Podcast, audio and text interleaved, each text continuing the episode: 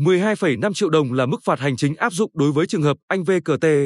phường Tam Quan Bắc thị xã Hoài Nhơn, vì đăng tải thông tin sai sự thật trên Facebook về việc tăng giá thực phẩm khi dịch COVID-19 xảy ra trên địa bàn. Hành vi của anh T đã gây hoang mang dư luận, ảnh hưởng đến công tác phòng chống dịch và vi phạm quy định tại điểm A, khoản 3, điều 99. Nghị định 15 năm 2020 của Chính phủ quy định xử phạt vi phạm hành chính trong lĩnh vực bưu chính, viễn thông, tần số vô tuyến điện, công nghệ thông tin và giao dịch điện tử. Trước đó, các đội nghiệp vụ công an tỉnh và các địa phương cũng đã vận động gần chục chủ tài khoản cá nhân, fanpage, nhóm Facebook gỡ bỏ bài viết liên quan đến tình hình dịch COVID-19 trên địa bàn chưa được kiểm chứng. Đại tá Võ Văn Thạnh, trưởng công an thị xã Hoài Nhơn, cho biết, quan điểm của chúng tôi là xử lý nghiêm để gian đe kịp thời những cá nhân vi phạm. Công an thị xã đã xử phạt hành chính 3 trường hợp đăng tải nội dung sai sự thật về tình hình COVID-19 trên địa bàn. Theo các cơ quan chức năng, hiện nay, trên một số nhóm kín, có tình trạng người dân trong tỉnh truyền cho nhau những thông tin không đúng về tình hình dịch COVID-19 làm ảnh hưởng đến tổ chức, cá nhân, gây khó khăn trong công tác lãnh đạo,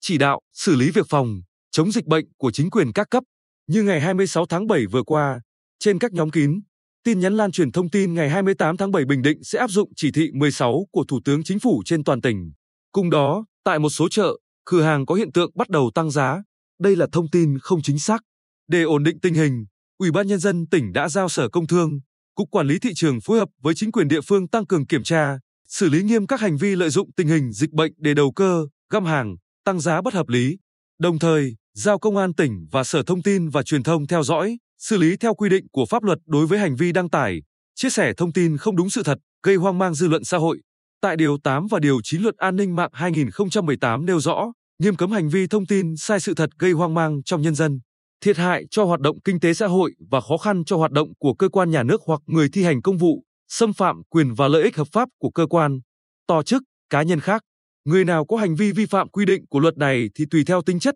mức độ vi phạm mà bị xử lý kỷ luật, xử lý vi phạm hành chính hoặc bị truy cứu trách nhiệm hình sự. Nếu gây thiệt hại thì phải bồi thường theo quy định của pháp luật. Trong khi đó, tại điểm D, khoản 1, điều 101, Nghị định 15 của Chính phủ quy định xử phạt vi phạm hành chính trong lĩnh vực bưu chính, viễn thông, tần số vô tuyến điện, công nghệ thông tin và giao dịch điện tử đối với hành vi lợi dụng mạng xã hội để cung cấp, chia sẻ thông tin bị đặt gây hoang mang trong nhân dân sẽ bị phạt tiền từ 10 đến 20 triệu đồng.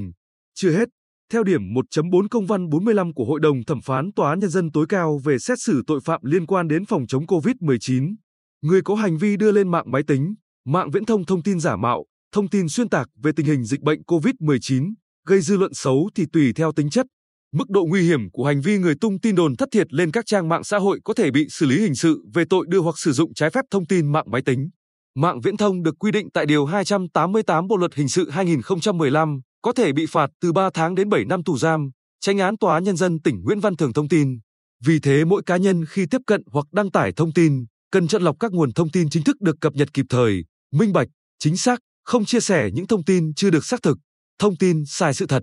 gây khó khăn cho công tác phòng chống dịch của tỉnh cũng như tránh biến mình thành công cụ phát tán thông tin giả của những kẻ có ý đồ xấu, gây hoang mang dư luận. Ông Trần Kim Kha, Giám đốc Sở Thông tin và Truyền thông khuyến cáo,